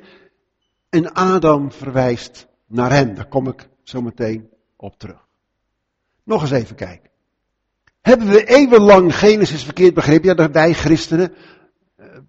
Is het pas sinds Darwin dat we het een beetje anders moeten gaan lezen? Loog God tegen ons? Kunnen we hem eigenlijk wel vertrouwen? Als dat zo is. En waarom zei hij niet? Dat hij Adam helemaal niet geschapen heeft, maar uitkoos. Hij deed dat met Abraham, hij deed dat met Noach, hij deed het met, met, met David, hij deed het met allerlei mensen die hij uitkoos. Waarom heeft hij dat niet met Adam gedaan dan? Waarom, heeft hij dat, waarom zegt hij dat niet? Als dat echt zo gebeurd is. En waarom zei hij niet dat hij dood in, evolutie gebruikt? Zijn we dan zo dom dat we dat niet zouden kunnen begrijpen? Een kind kan dit verhaal begrijpen. Als hij dat op een goede manier uitlegt. Dat kan. En God doet het, vertelt een ander verhaal. Bovendien wordt je geest en geest en ziel losgemaakt van het lichaam. Want dood is niet lichamelijk, is alleen maar geestelijk. Maar dat is heel erg Grieks denken. Daar komt de hele Bijbel tegen in opstand. Dat is gnostiek met een, met een, met een, uh, een, raar woord. En als je dat niet kent en niet begrijpt, laat het maar rustig achterwege, is niet erg. Maar het was een dwaalleer waar de Nieuwe Testamenten ook tegen gevochten hebben. En in de eerste eeuwen ook tegen gevochten. Dus de Bijbel leert heel anders. Lees Genesis en je ziet het gaat voortdurend over materie. En die materie was goed. Alles was goed. En die materiële waarheid voor de wetenschap en geestelijke waarheid voor het geloof, dat kan toch niet? Alsof twee dingen zo los van elkaar moeten, moeten, moeten gezien worden. De Bijbel leert juist geestelijke waarheden met behulp van historische, materiële feiten. Adem in het Nieuwe Testament. Nou, er zou een, een aparte lezing over gegeven kunnen worden. Over Adam vergeleken met Christus. Denk maar aan Adam als de eerste mens in 1 Korinthe 15, die vergeleken wordt met de laatste Adam. Heer Jezus die sluit als het ware het geslacht van Adam af en begint een nieuw geslacht. Dat is heel belangrijk. Heel belangrijke waarheid in het Nieuwe Testament. In 1 Korinthe 15 vinden we dat en in Romeinen 5 eigenlijk iets dergelijks, een beetje anders geformuleerd, maar is wel heel belangrijk. Het begint met Adam, Adam zondigt en Heer Jezus sterft. En hij sluit daarmee Adam af. En begint opnieuw. De zonde kwam in de wereld door één mens. Staat er in Romeinen 5. De dood regeerde. Op dezelfde manier, op dezelfde manier, worden vele rechtvaardigen door de gehoorzaamheid van één mens. En is er eeuwig leven mogelijk. Adam is het hoofd van alle mensen, omdat hij de eerste mens is en alle mensen uit hem voortgekomen zijn. En Christus is het hoofd van alle wedergeboren mensen. Opnieuw geboren, nieuw leven ontvangen. Waarom? Omdat Christus gehoorzaam was. Aan het kruis wilde sterven. Daarom. Daarom heb je eeuwig leven. Dat is prachtig. Het huwelijk wordt ook ingesteld in Genesis 2 en de Jezus zegt, dat is vanaf het begin zoals het geweest is. Heel belangrijk. En Paulus past naartoe op Christus en de gemeente. Er is een heleboel wat we kunnen zien en leren hierover. Het gaat eigenlijk allemaal over Jezus Christus. Over Hem. Want Hij staat centraal in het hele verhaal. Hij is de schepper. Dus de vraag is, hoe denk je over Hem? Als je wilt weten als je de vraag stelt hoe denk je over de schepping, begin dan eerst eens te denken, Hoe denk je over hem? Hij is de schepper en onderhouder. Hoe denk je over hem? Is hij alleen maar een goed mens? Alleen maar een voorbeeld? Of hij, is hij gestorven als een soort machteloze? Of is hij degene die hij zegt te zijn? De schepper van hemel en aarde en de onderhouder. Degene die in mijn plaats wilde sterven. Want hij, en dat mens om dat te doen. En een nieuw begin te maken. Schepper en onderhouder. Dus de vraag is gewoon dit. Gelukkig zij die niet gezien hebben en toch geloven. Want er zijn dingen die kun je, kun je met je pet niet bij. En dat is denk ik de belangrijkste vraag. Zien wij misschien niet alles, want je kunt een heleboel instrumenten gebruiken. En helemaal nadenken over onze hersens, over ons hart, over wat we kunnen zien, kunnen waarnemen. Maar uiteindelijk is het toch, dat was, was precies wat de Heer Jezus zegt tegen Thomas. Hij wil heel graag dat Thomas ook gelooft. Hij heeft er alles voor over. Hij zegt, raak me nou maar aan. En ik sta niet eens dat Thomas dat gedaan heeft, want hij zag hem en hij wist gelijk, de Heer weet waar ik mee worstel. Want dat weet hij. Hij weet waar wij mee worstelen. En dan zegt hij, zalig zij die niet gezien hebben en toch geloven. We kunnen niet alles zien. Vertrouwen we Hem? Dat is de vraag. Vertrouwen we Hem op Zijn woord? Hij heeft zich geopenbaard. En eh, als je Hem hebt ontmoet, dan is het de moeite waard om Hem te geloven en te vertrouwen. Tot zover mijn verhaal. Ik heb um, een klein dingetje geschreven over dit verhaal. En dat is bijna uitverkocht. Er zijn nog vier exemplaren van over. Vijf euro per exemplaar. Als je meer wil weten, met name over de hele wetenschappelijke verhalen. En je bent bereid om een beetje erin te duiken en te, dat te studeren, zou dit een idee kunnen zijn. Um, dus dan mag je dat voor 5 euro meenemen. Dan liggen er nog vier hier. Um, nou, dat is wat ik uh, wilde zeggen. Nogmaals, kom met vragen, want ik heb niet alles kunnen aanraken. En ik, sommige dingen ben ik misschien zelfs een beetje erg snel gegaan.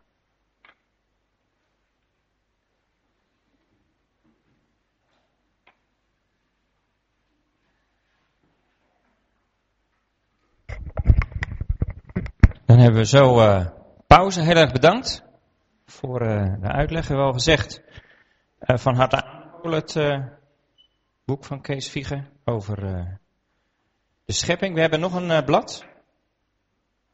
dat is een aantal jaar geleden uitgegeven. In, over de schepping en de evolutie. Er was toen veel over te doen. En we hebben nog een aantal exemplaren en ehm, ze mogen meegenomen worden. Gratis. Dus uh, ook van haar, er liggen er ook niet meer zo heel veel. Dus als u er een mee wil nemen, uh, neem hem gerust mee. Of u kent misschien iemand die hem eigenlijk goed zou kunnen gebruiken, dan is het ook van harte aanbevolen. Uh, we hebben ook weer, uh, dit jaar ook weer een boekentafel. Daar kunt u straks even kijken. Mocht u nou geen contant geld bij hebben, er zitten ook kaartjes bij waar u het geld gewoon kunt overmaken op een rekening. Dus neem gerust het boek mee. ik heb ook een lijst eventueel neergelegd voor de mensen die uh, toch een e-mailadres willen achterlaten. Dan kun je aangeven, als je je e-mailadres achterlaat, dat je volgende keer weer geïnformeerd wordt over de volgende lezingen. En um, mogelijk, als je dat zou willen, kun je ook eventueel aangeven of je nog van andere activiteiten op de hoogte gesteld wordt, die we ook gedurende het jaar organiseren. Dus dan zou u daar ook vrijblijvend geheel een eh, mail over kunnen ontvangen. Dan hebben we nu pauze. Ongeveer, uh, ik denk tot tien over half.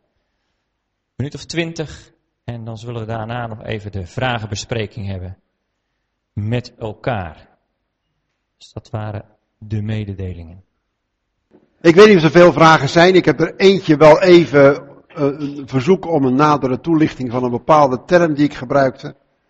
En dat was dat term over het DNA, sequencing. Dat is een, een Engelse term en dat gaat om het uh, lezen van het DNA, de, het op de volgorde van waarin alles staat. Er is een heel verhaal achter, dat ga ik nu niet allemaal uitleggen, want het is te ingewikkeld. Maar dat is wat er gebeurt, wat al jaren gebeurt, dat het DNA echt stapje voor stapje, letter voor letter, zeg maar, gelezen wordt. Dat gaat tegenwoordig heel snel met uh, automatische machines. En uh, prachtig werk, maar dan kun je precies lezen wat, er, wat, het DNA, wat er op het DNA staat geschreven. Um, nou, ook daar valt een heleboel meer over te vertellen, maar wie had er nog een specifieke of een andere soort van vraag? Ja. Ik heb um, tijdens mijn middelbare school, dat weten we wel, kregen wij een leuk apart hoofdstuk tijdens de biologie over evolutie. Ja. En um, we kregen uiteraard verschillende voorbeelden van uh, ja, wat dan zou zijn. Ja. Een van die voorbeelden, ik kan het niet vergeten, ik eigenlijk nooit meer. En uh, dan vroeg ik me af wat u daar dan van zegt. Uh, ik geloof niet in de evolutionariteit van, maar ik vond het wel opvallend. Kijk, we hebben, uh, je spreekt over achteruitgang van cellen. Ze worden niet meer zo goed als dat ze eerder waren.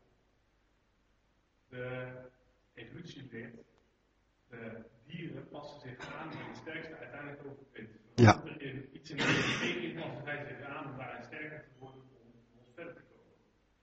Om te overwinnen.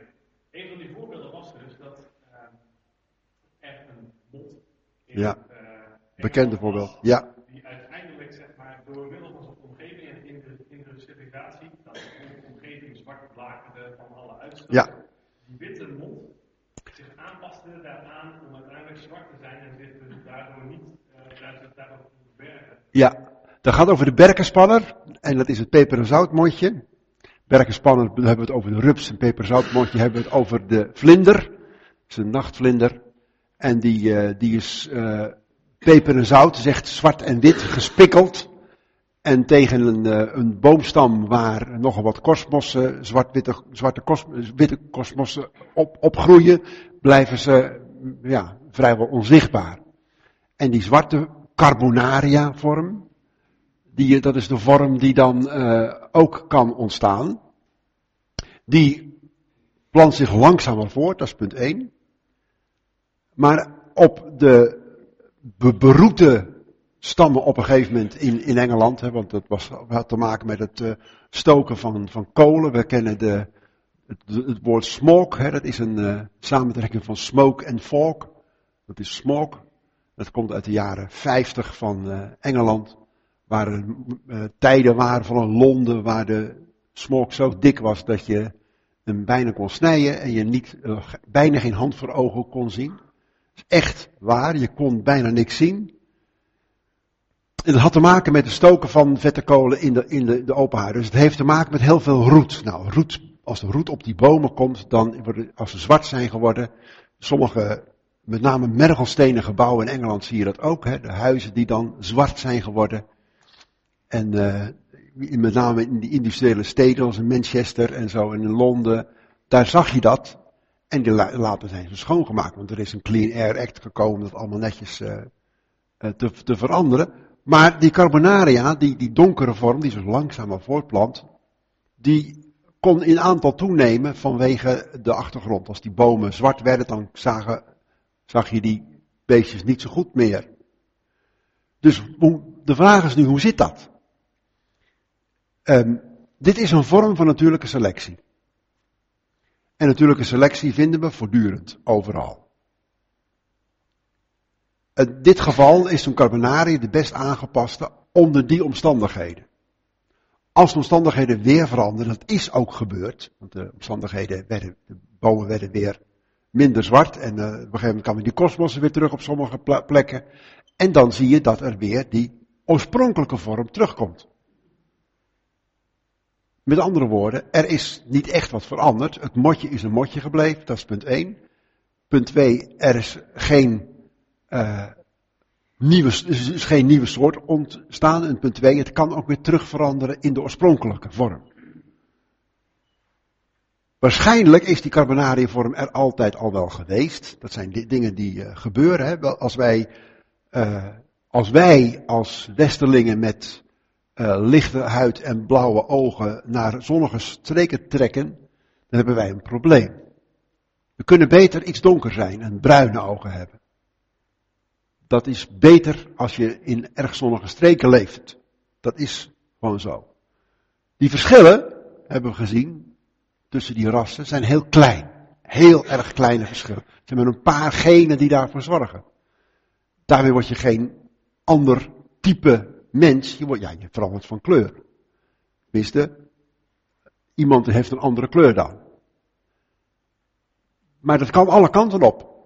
Het is zeer waarschijnlijk zo, als we even denken aan de mens, dat Adam en Eva waren niet zoals jullie. Qua kleur, huidskleur. Want wij zijn hier allemaal nogal blank. Nou, dat waren ze waarschijnlijk niet. Het waren waarschijnlijk ook geen negers. Maar meer iets ertussenin. Dus, dan hadden ze in hun genen een heleboel mogelijkheden. Want dat is het bijzondere als je goed naar het DNA van de mens kijkt. En van eigenlijk alle organismen. Er zitten heel veel mogelijkheden in. Planten bijvoorbeeld.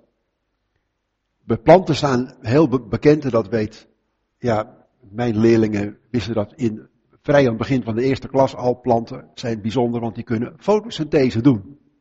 Ik had er zelfs een liedje bij. En dat bijzondere, die bijzondere mogelijkheid, dat kan op twee manieren gebeuren. Dat vertellen we niet gelijk aan de, e- aan de eerste klas. Dus misschien dat we in de hogere leerjaren daar iets over vertellen. Maar er zijn twee manieren. Dat zijn C3 en C4 planten. Met een, eh, dat, dat is al een beetje technisch. En dat hangt van omstandigheden af welke je beste kunt, ge- kunt gebruiken. Er zijn heel wat plantsoorten die kunnen allebei. Dus als ze in de ene omstandigheid terechtkomen, dan gebruiken ze de ene manier. Andere omstandigheid gebruiken ze de andere manier. Ze hebben dus twee programma's. En natuurlijke selectie zorgt ervoor dat ze of ze de ene of de andere gebruiken. Er zijn heel veel plantensoorten die de ene alleen maar gebruiken en de andere wel in hun genen hebben zitten, maar er zit een manco in, er zit een foutje in, mutatie. Dat programma werkt niet meer. Dat programma is overbodig geworden. Als je hele tijd, generaties lang, in dezelfde omstandigheden zit als plant, dan, gaat, dan kan die andere vorm kan gewoon ja, stuk gaan zonder dat je het merkt. Dan heeft de natuurlijke selectie, natuurlijke selectie heeft geen vat op iets wat je niet gebruikt. Dus dat kan verloren gaan. En dat is wat je heel vaak ziet. Dat er is een heel grote rijkdom aan programma's in, ons DNA. En dat is wat onderzoek de laatste 10, 15 jaar heeft uitgewezen. Een heleboel rijkdom in onze programma's. DNA, heel veel mogelijkheden. Maar we gebruiken maar een deel. En je kunt soms een alternatieve route vinden voor iets. Zoals met de fotosynthese, maar dat kan ook met de ademhaling, met onze verbranding van, uh, van, van, van, suikers. Er zijn verschillende routes. Ik heb die al, in, tijdens mijn studie heb ik verschillende routes moeten, moeten, moeten leren, al die scheikundige formules. Ik weet ze niet allemaal meer. Maar dat kan. Je kunt verschillende routes gebruiken. Maar dan moet je wel de juiste DNA, de juiste genen ervoor hebben om dat te kunnen. Nou, als bepaalde genen stuk gaan, is dat niet erg als je toch een andere route kunt gebruiken. Dus daarop werkt natuurlijke selectie niet. Maar werkt natuurlijke selectie dan wel op? Natuurlijke selectie werkt zo dat de aanpassing die je hebt waar je mee kunt overleven, daar word je, daar kun je mee verder. Maar natuurlijke selectie werkt niet op programma's die je niet gebruikt. En dat is het gekke ervan.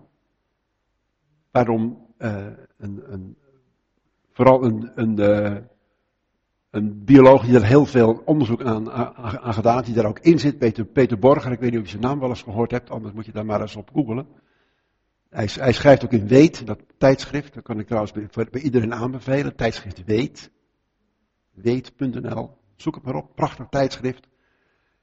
Daar vind je een heleboel informatie in, hij schrijft er af en toe in, en hij heeft daar ook heel veel voor, over bij elkaar gebracht. En er is echt, er is zoveel mogelijk in ons, in ons DNA, dat er maar de vraag is natuurlijke selectie werkt. En nogmaals, dat peper- en zoutmondje, waarom weet iedereen dat voorbeeld? We hebben niet zoveel voorbeelden. Voorbeelden van echt werkende uh, evolutie, dat is ook geen evolutie. Het is variatie. De ene type peper- en zoutmondje verandert in een ander type peper- en zoutmondje die je geen peper- en zoutmondje meer kunt noemen omdat die zwart is. Maar het is nog steeds dezelfde soort. Ze kunnen met elkaar kruisen. Kunnen ze nog steeds. Als ze maar de juiste geurstoffen gebruiken. Als ze andere geurstoffen gaan gebruiken, ja, dan gaan ze uit elkaar qua soorten. Er zijn nog steeds motjes. Die motjes, die kunnen heel. Ik, ik hoorde net iemand daarover uh, praten. Een of andere prof die onderzoek doet naar, uh, naar de evolutie van die motjes. Met behulp van die geurstoffen. Ja, dat is mooi. Dat je dat onderzoek doet. Maar dat is geen evolutie. Dat is geen ontwikkeling naar een hogere stap. Dat is geen verandering van type. Ik ben ervan overtuigd, als je kijkt naar alle katten, wij kunnen alle katten, alle katachtigen dus, dus leeuw, panter, tijger enzovoorts, het zij direct, het zij indirect met elkaar kruisen. Dat zegt voor mij dat die een basisgroep vormen. Een basistype. Waarschijnlijk heeft God aan het begin niet alle verschillende katachtigen geschapen, maar wat we noemen, wat ook wel een baramin wordt genoemd naar het woord voor naar hun aard. Het Hebreeuwse woord voor naar hun aard. Wordt het wel genoemd door sommigen. En dat, dat is een, een basistype. Er zijn een paar Duitse biologen die er een heel prachtig boek over, over geschreven hebben. En die daar echt heel grondig werk in, in, in gedaan hebben. In dat de basistype biologie. Inderdaad, er is variatie mogelijk. Dat kan. En alle voorbeelden die je vindt van evolutie, zijn variatievoorbeelden. Het verandert niet in een ander type. Waar je die voorbeelden, de voorbeelden die daar bovenuit lijken te gaan, zijn vaak voorbeelden die te maken hebben met het op een rijtje leggen van een aantal fossielen. Zo van, we hebben die fossiel daar, dat fossiel daar, dat fossiel daar, en dat is uit elkaar voortgekomen. Maar dat weet je natuurlijk niet. Als je deze hier vindt en die daar, zijn ze dan uit elkaar voortgekomen. Het is zelfs maar de vraag of deze eerder begraven is dan die. Zelfs dat hoeft niet eens altijd het geval te zijn. Er is een heleboel over fossielen te zeggen daarin. Maar je conclusies trekken over fossielen, zo van ze liggen hier op een rijtje en dus komen ze uit elkaar voort. Ja, dan heb je een conclusie getrokken die niet de enige mogelijke conclusie is uit, uit de waarnemingen. Dus waarom staan er zoveel van dit soort voorbeelden in biologieboeken en worden ze verteld aan leerlingen? Omdat dat de voorbeelden zijn die we hebben. Maar dat zijn voorbeelden van binnen een basistype. Dat is variatie, dat geloof ik ook. Dat kan. Dat is heel goed mogelijk. Maar is wat anders dan een kikker in een krokodil veranderen.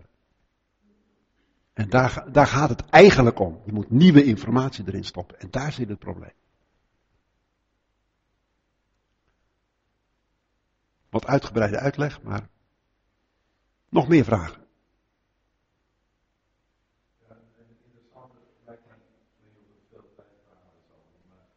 Biologisch, hoe je dat, dat de Jezus in twee stappen die blind geboren of die die blinde geneest. Er is een biologisch, een biologisch aardigheidje achter, ja.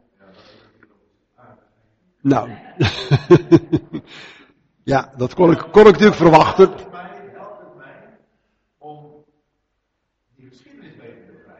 Eh, kan, want het is, kijk, ik, ik, wat, ik, wat ik noem is eh, wat ik denk, zelf denk dat er gebeurd is, maar ik ben er niet zeker van. Maar het is heel simpel dit.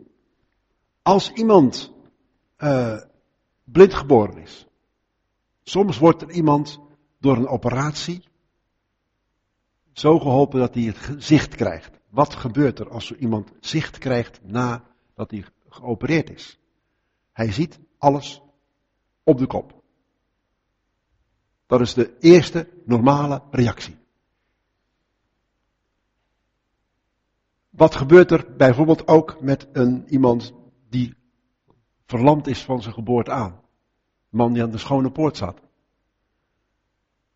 Sta op en lopen, wat doet hij? Hij komt niet alleen moeizaam overeind, maar hij springt ook nog. Met andere woorden, behalve het feit dat zijn spieren hersteld werden, moest er nog zoveel meer gebeuren. Er moest een heel geheugen in zijn hersens gestopt worden om te zorgen dat hij kon springen. Want lopen, dat leer je. Daar zit geheugen achter. Het wonder zit dus veel, die zit dus, is dus een dubbel wonder. Nou, dat, is bij de, dat zie je bij die blind, bij die blinde man die in twee stappen genezen wordt, denk ik ook. Hij zegt, ik zie de mensen als bomen wandelen. Hoe zie je mensen als bomen wandelen? Dan denk ik dat die benen in de lucht steken, zeg maar. Net als takken van bomen. Dus hij zag ze op de kop. Dat is, dat is normaal. Als je genezen wordt van een, van een, uh, blind, van een blindheid, dan ga je normaliter eerst alles op de kop zien. En als dat dus niet gebeurt, is er dus een dubbel wonder gebeurd.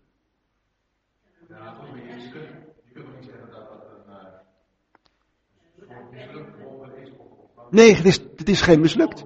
Ja, het is geen mislukt wonder. Nee, maar hij. Ja, het is een heel, heel bewuste handeling, ja.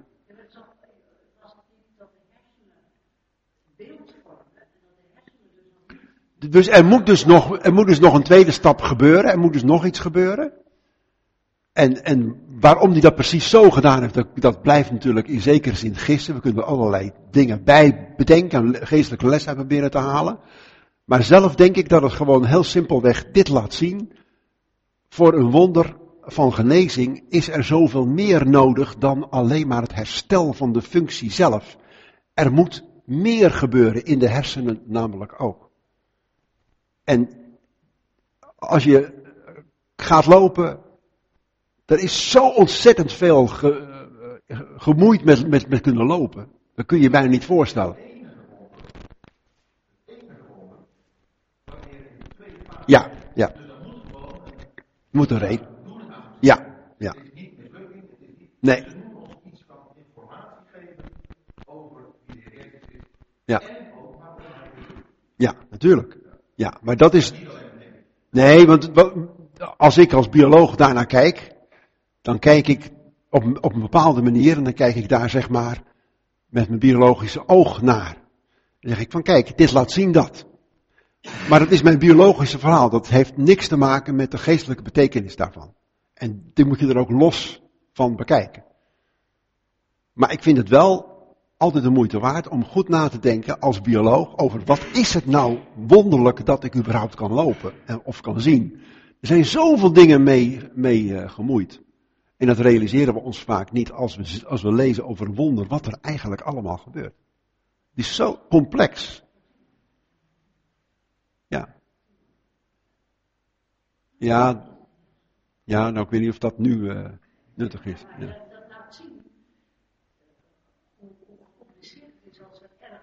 Ja.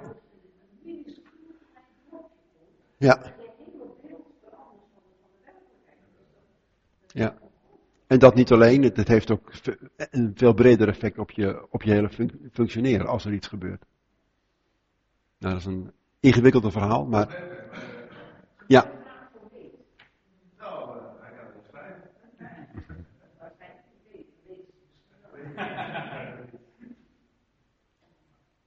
Ja. Nog meer vragen?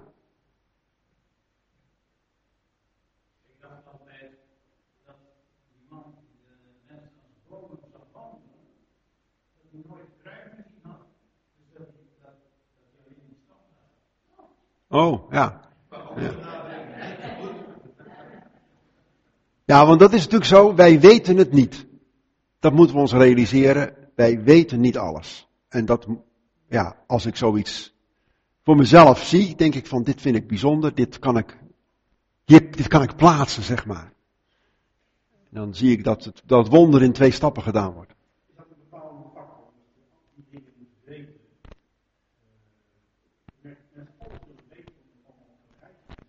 Nee. Ja, maar dat hoeft niet per se. Ik bedoel, ik kijk als bioloog anders naar dingen dan, dan, dan iemand anders. Maar dat is logisch, dat is dat is niet zo gek. Voor, voor, mijzelf geeft, hebben, sommige dingen een extra waarde.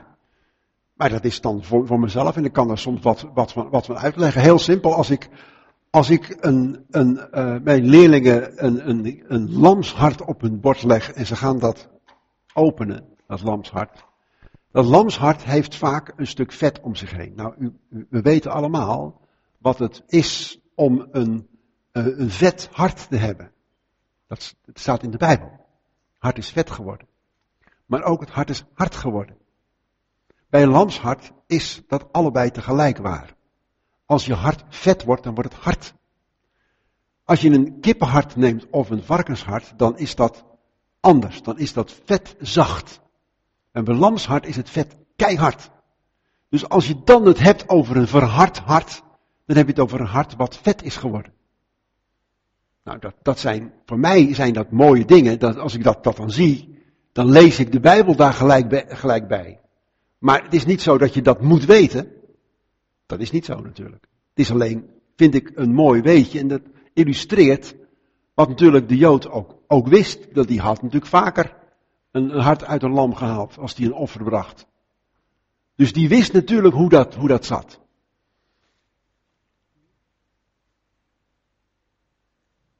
Maar dat is, uh, het hart kan dan ook niet meer werken goed als er te veel vet omheen zit. Dan werkt het niet meer. Dan is het te hard geworden.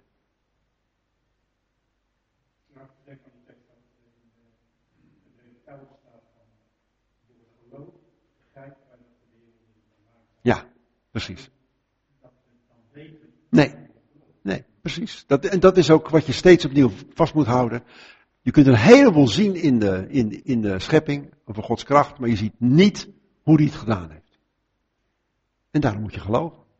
Er is geloof nodig om aan te nemen wat hij zegt. Maar ja, als je hem ontmoet, dan is dat niet zo moeilijk meer, vind ik. Ja. Wel één vraag. Hoe belangrijk, want het is nog wel eens het gesprek met andere godsdiensten te geloven dat de Heer Jezus schepper is.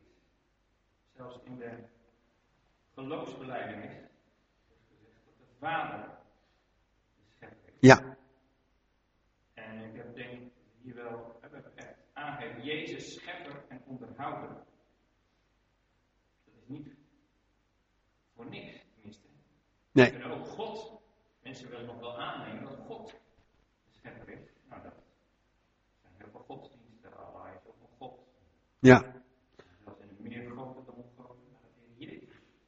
Ja, maar dat komt omdat we natuurlijk, als we goed kijken naar, naar, de, naar de schrift, dan zien we, ik heb het genoemd in het begin, schiep God, en God is meervoud daar. Uh, daarin zien we al het geheim. Uh, tussen de haakjes, het, het, het woord wat gebruikt wordt in, uh, in het Oude Testament voor in de beleidenis van de Jood. Van, uh, in de Heer, onze, Heer uw God is één. Is precies hetzelfde woord. Wat gebruikt wordt bij het één vlees worden van twee mensen. Dus dat sluit niet uit dat er een samenstelling is. Dus we hebben, hebben het over, de Heer Jezus is, dat is de God mens geworden. Dus we hebben het over God zelf. Dus als we zeggen God heeft geschapen, dan is dat niet in tegenstelling met de Heer Jezus is de, is de schepper. Want hij is God mens geworden. Wat we onwillekeurig doen is, als we het over God hebben, dan denken we aan de Vader. En dat staat er niet. Als we het over God hebben, dan hebben we het over Vader, Zoon en Geest. Vader, Zoon en Heilige Geest. Alle drie zijn God. En ze horen bij elkaar. Je kunt ze niet los van elkaar zien. Wie mij heeft gezien, heeft de Vader gezien, zegt de Heer Jezus. En heel duidelijk, door Hem zijn alle dingen gemaakt. Een aantal teksten gelezen. Ik denk dat het heel wezenlijk is, omdat we daarmee de Heer Jezus zijn eer geven. En duidelijk maken, Hij is God zelf. En dat maakt het des te bijzonder dat Hij mens is geworden. Hij is niet maar een lagere godheid of, of zo, maar Hij is God zelf, die mens werd. En dat is zo bijzonder, dat we daarom inderdaad, denk ik, moeten het Nieuwe Testament vooral moeten naspreken. Hij is de schepper. Wat niet wil zeggen dat de vader er niet actief was. Nee, ze waren alle drie actief. Als we het over alle drie moeten hebben, überhaupt. Is dat een goede manier van spreken? Dat weten we ook al niet. Maar hij is in het centrum van Gods plannen. En daarom is hij de schepper, hij is de onderhouder, hij is degene die ook alle dingen draagt door het woord van zijn kracht, maar ook degene die als die mens werd en verlosser is. We kunnen niet anders dan als wij God zien, dan zien wij de Heer Jezus. En dus de, in, in hem de Vader. Het is een mysterie. Ja. nuancering in 1 Corinthians 8, we leven in vers 6, dan is er voor ons toch maar één God, Ja.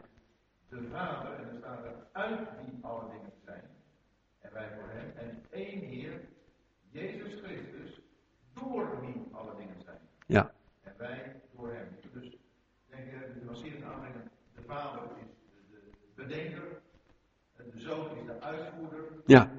en de Heilige Geest is de kracht waarin de Zoon het uit heeft gevoerd. Maar ze hebben het allemaal in volkomen harmonie met elkaar gedaan. Ja, dat is het. Ja. Ja, dat is prima. Een mooi- mooie aanvulling. Ja. De tekst nog even eh, voor 1 de- Corinthians 8, vers 6. Oké, voor degene die dat eh, nog willen nazoeken thuis, 1 Korinthe 8 vers 6.